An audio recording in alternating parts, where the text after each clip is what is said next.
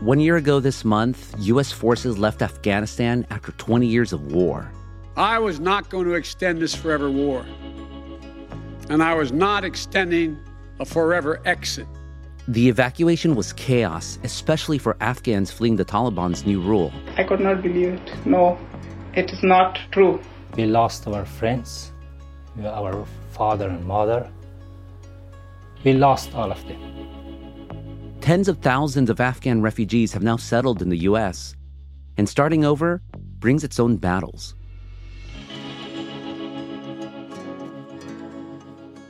I'm Gustavo Arellano. You're listening to The Times, essential news from the L A. Times. It's Monday, August twenty-ninth, twenty twenty-two.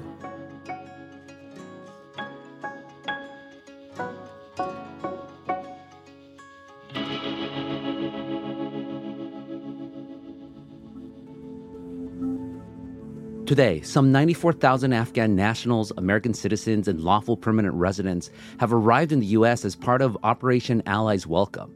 They've settled across the United States, with the largest populations in California and Texas. Reporter Sarah Parvina and photojournalist Marcus Yam profiled some Afghan nationals who came here following the withdrawal from Afghanistan last year. Sarah, Marcus, welcome to The Times. Thank you. Thank you for having us on. Sarah, California has one of the biggest communities of Afghan asylum seekers in the United States, but also longstanding communities, too, like in Fremont and in Orange County. But the newer arrivals, they're coming up against one of the state's hardest issues right now for everyone, housing. Absolutely. So in speaking with some folks at resettlement agencies, there are people, for example, in Orange County, maybe not a ton of them left, but who are still living in hotels. There's also, in Sacramento, it's not much easier than it is in Southern California to find affordable housing. And there's one person that we interviewed, his name is Ali Zafar Mehran, goes by Mehran. I have lots of things that should share with you, but sometimes uh, my English is not good to explain. I have a master's degree in finance and accounting. We were trying to built our country, our society, our culture. He had a little bit of a difficult time just not only finding housing, but also setting up some of these social and like welfare benefits that folks get, things like Social Security. I don't have car, I don't have license, I don't have, I have nothing, I don't have money. And when he first arrived in California, he, his wife and daughter lived with a friend in Modesto for what he said was more than twenty days. And it's not like his friend was living in a giant home. They were all crowded into a small apartment together, and his wife was about to give birth. The problem was that in this country, when we go to a hospital or a clinic to take care of our wife, they don't accept. In an emergency room also, they don't accept. They say your your wife is okay. What did Mehran expect when he arrived to the United States? I think he expected a uh, resettlement system that in his eyes would be more organized. When we spoke with him at his apartment, he mentioned that, of course, he's grateful to be here on S I V, the special immigrant visa that is awarded to certain Afghan nationals who meet specific requirements, including having been employed in Afghanistan for at least one year by or on behalf of the U S government, among other criteria. It's such a difficult system to navigate, and at times it just, to him, felt so unorganized and sort of hit or miss in that people could fall through the cracks. This is the uh, challenges that I faced here. I have lots of other problems. I must earn money to send to my parents in Afghanistan. Some people could get so much help from resettlement agencies and get help having their homes furnished with used furniture and things like that, while others, like him, are pulling things from the trash, or if they see someone else throwing out a table for the kitchen, he goes and grabs it, something like that. I have uh, more than ten years uh, professional experience, job experience. I, I have... Uh, Uh, skills and abilities. and uh, I will go to United States and I will have a very good uh, life there, but it was not like that. Marcus, when you hear these stories, how does that make you feel? I mean, from my conversations from many Afghans, their idea of America is uh, the land of the plentiful. And it's just the complete polar opposite of what they thought America would be, in a sense. They thought America would have their shit together. And to their surprise, even after they got out of their temporary camps and onto their new lives, the whole process of building a new life is so unorganized. It's so discombobulated. That's probably the best word to put it. After the break, Marcus and Sarah talk to women about life during and after the Taliban.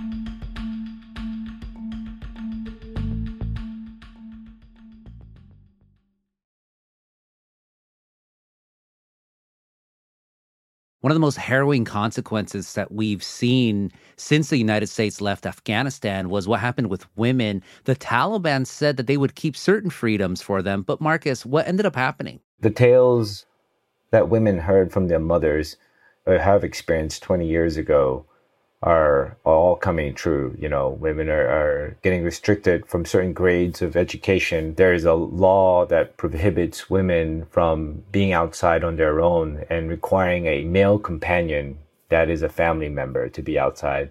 There is an uprising right now in Afghanistan where women are protesting on the streets, but then also women are also getting arrested.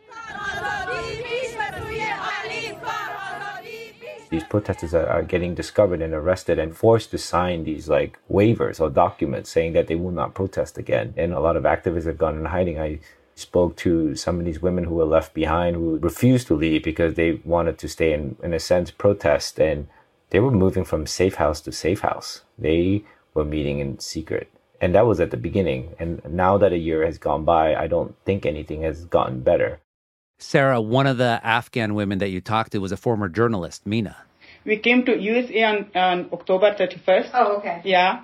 And then we stay in New Jersey camp for three months. Mina Mosazai, former journalist and also N G O worker after her time as a journalist, she fled Kabul essentially because she worried that her years in the media would make her a target, would make her unsafe if she were to stay behind. Even when there were um, government, we had democracy. Even in that time, it wasn't easy for women. Some women, when they make it to the top, they sacrifice lots of things. And so we can imagine it when after Taliban came. She has a husband and a very young daughter who is turning one this year. And she said that, you know, if it was just her, maybe she would have felt a little bit differently. But she was at the tail end of her pregnancy and then had just given birth as all of this was happening. And she felt that she certainly could not leave a little girl to grow up under a Taliban regime. It's in danger now. Even they lost it. They don't have it anymore. And most of the women, they, they lost the hope, which is the biggest thing. And so it changed for worse. Sarah, the thing that struck me about Mina was that her story is very emblematic of a lot of the experience that I've heard in Afghanistan, that like most of them were used to these freedoms, right?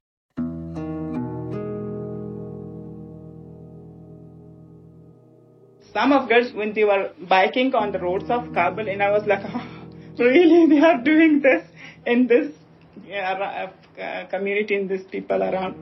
Um, I, I did not have that much courage. They would walk outside on their own, they would go to work, they would take buses on their own. They would be in the public sphere, basically. It's been normalized. And I think the thing that struck me about Mina was that she said that one day, on the way somewhere on foot, she'd run across a stranger who basically warned her to not go to work and warned her not to take this path. I did not take it seriously, and I just moved on. After a few days, in the same spot, that person came to me again and told me, Um, I told you it's not suitable for you. Uh, you should not do this job anymore. That was when she was still working as a journalist. That was something that stuck in the back of her mind after all of this was going down a year ago as well. She's thirty years old, so she's old enough to have seen what life was like with the Taliban previously, and then to grow up in a world where she could have this education that she says she prizes so much. It was like a dream. And in that time, I was pregnant with a daughter. I didn't want her to be in the country, to, to, to the Taliban, because I experienced it myself when I was a child. And when I grew up, I knew, and education is very important for me, especially for girls. I I'm so, so grateful that I'm, I can read a book. And then now sees it crumble one more time. And I think that's a really interesting perspective, but unfortunately not unique, because there are so many women who are thirty years old who grew up in Afghanistan who could probably relate to that. We try to be happy here, but...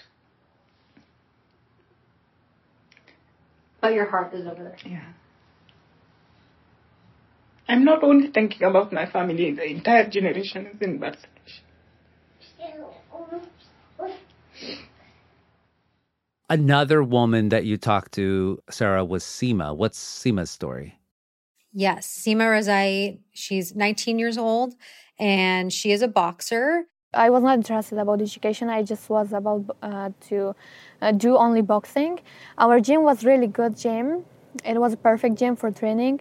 I had lots of partners. They were male, but I was relaxed with them, you know. Because she was a member of the national boxing team. And her story is obviously one of a young woman who did not ever know a Taliban rule. I have lots of male friends in Afghanistan. We went to hiking every Friday. I miss my hikings. We went to restaurants every weekend with my friends. I miss it a lot, you know. It's really hard for me. In Afghanistan, it was really good life for me. Although she mentioned it was never necessarily easy for her to go out as a young woman and go to the gym and train alongside men without people giving her looks or her feeling like she's judged. I started training with my coach, and then uh, Taliban came inside our gym because people told them that here is a girl that's training inside the gym. They talked with me, they talked with my coach. You know, they took all of my information, my name, everything. They said, where do you live at? I was afraid, and I gave them all of my information, and the next day they came to our home. They knocked the door, they talked with my dad and everything, and they said you should not let your girls to go to gym anymore. For her to have that stripped, to have it ripped away from her was very traumatic. And that time I was broken, and I was like to kill myself, but then I said I need to control myself. And then uh, I, I just locked myself in my room and, like, you know, every night cry. And it, I was so sad, and it was hard for me to accept that situation. When Seema moved to America, she sort of had to support her parents and her siblings for the first time. When they moved to Washington State in the Seattle area, she had to find a job. I think she first worked at a Macy's, and I think she said she worked at a shoe store before finally getting this job at a hotel in Seattle. And which which neighborhood do you and your family live in? Linwood. Linwood. Yeah. It's how, not how do you like it there? You know, I, I really don't like that areas because it's really far from my friend, from my gym. But for now, uh, we are good there, and then when I buy a car, it's going to be easier. When she's not working, she's still training at the gym in pursuit of her goal of joining the refugee Olympic team as a boxer in twenty twenty-four. It's a position she said she hopes will put Afghan women and their struggles in the spotlight. I wish I could help them to get out from Afghanistan, but I know that I cannot do anything. So unless I can do my boxing, when I can be a champion, so then the world can listen to me, and then this is the time that I can help them.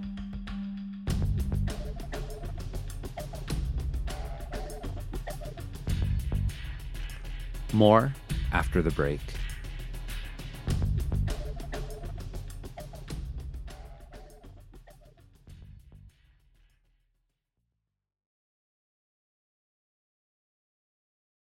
One of the most impacted groups of Afghan refugees were those who worked with the United States military. Marcus, the people who you were able to keep in touch with from that group. What are their stories right now? It's a very, in a way, like multi-layered story. Not only are they soldiers who served alongside our troops, they protected our troops, they guided our troops. Uh, these are the folks that translated for us, you know, facilitated uh, cultural understanding. And I used to wonder, how would they look at me?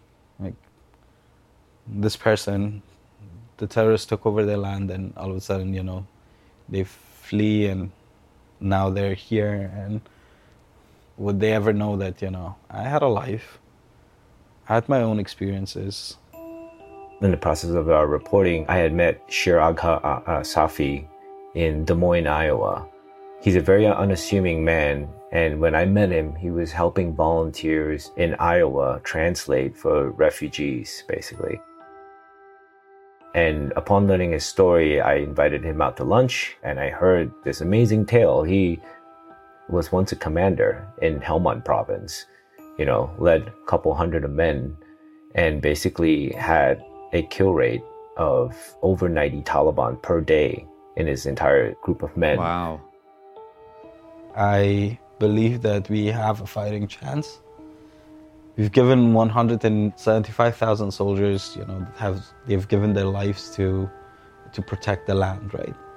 No matter how much, you know, corrupt the system was, there were people with solid commitment to the country. So he's basically a very wanted man by the Taliban, and he is, in a sense, a very effective soldier. You know, they were conducting anti-terrorism missions every day alongside U S troops. He commanded a unit that flew drones for reconnaissance and all that.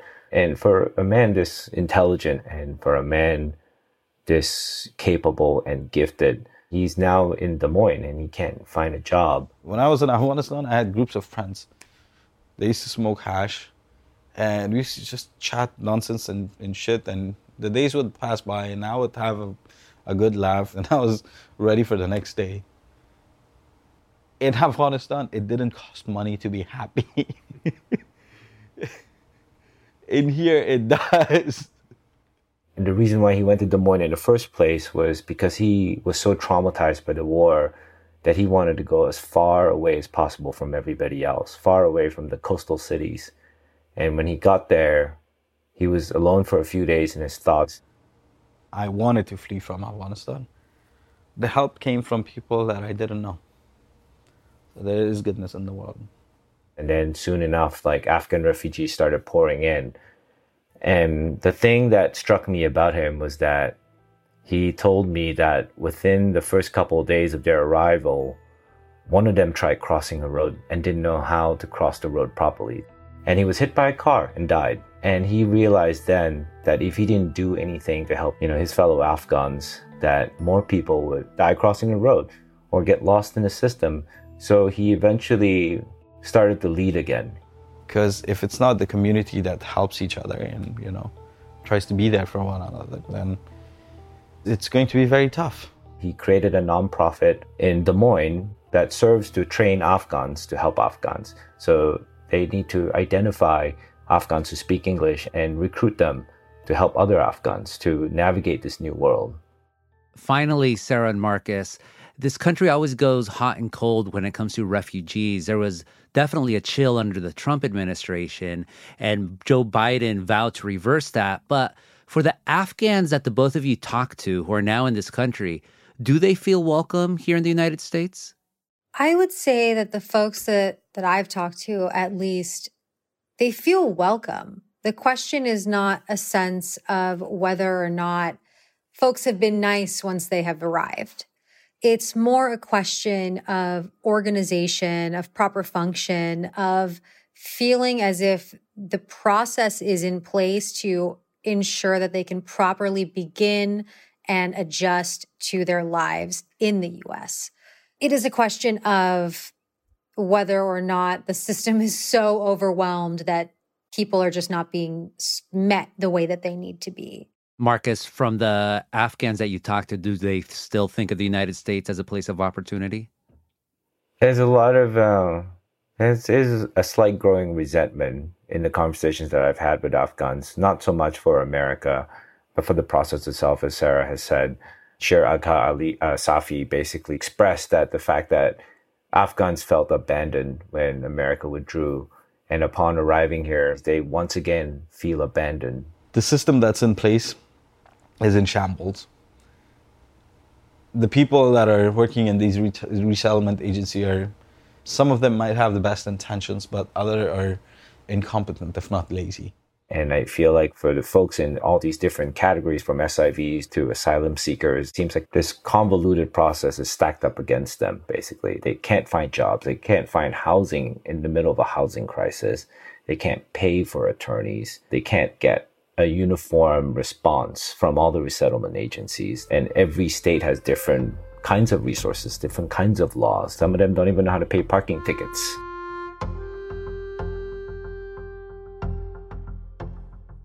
I will say this, from a lot of the women that we spoke with, both in Seattle and in California, there is a sense of feeling welcome in America to walk down the street on their own and not be judged by people for doing that, in the sense that they are afforded certain rights that their counterparts currently in Afghanistan are not being afforded.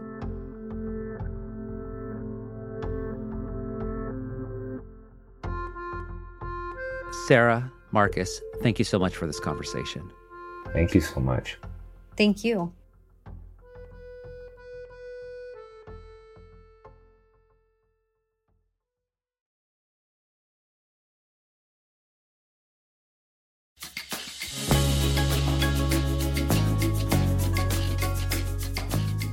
And that's it for this episode of The Times, Essential News from the L A Times. Denise Guerra was a hef on this episode, and Mike Heflin mixed and mastered it. Our show is produced by Shannon Lynn, Denise Guerra, Kasha Brasali, and David Toledo and Ashley Brown. Our editorial assistant is Madeline Amato. Our engineers are Mario Diaz, Mark Nieto, and Mike Heflin. Our editor is Kinsey Moreland. Our executive producers are Hasmin Aguilera, Shani Hilton, and Hiba El-Orbani. And our theme music is by Andrew Eapin. I'm Gustavo Arellano. We'll be back tomorrow with all the news and desmadre. Gracias.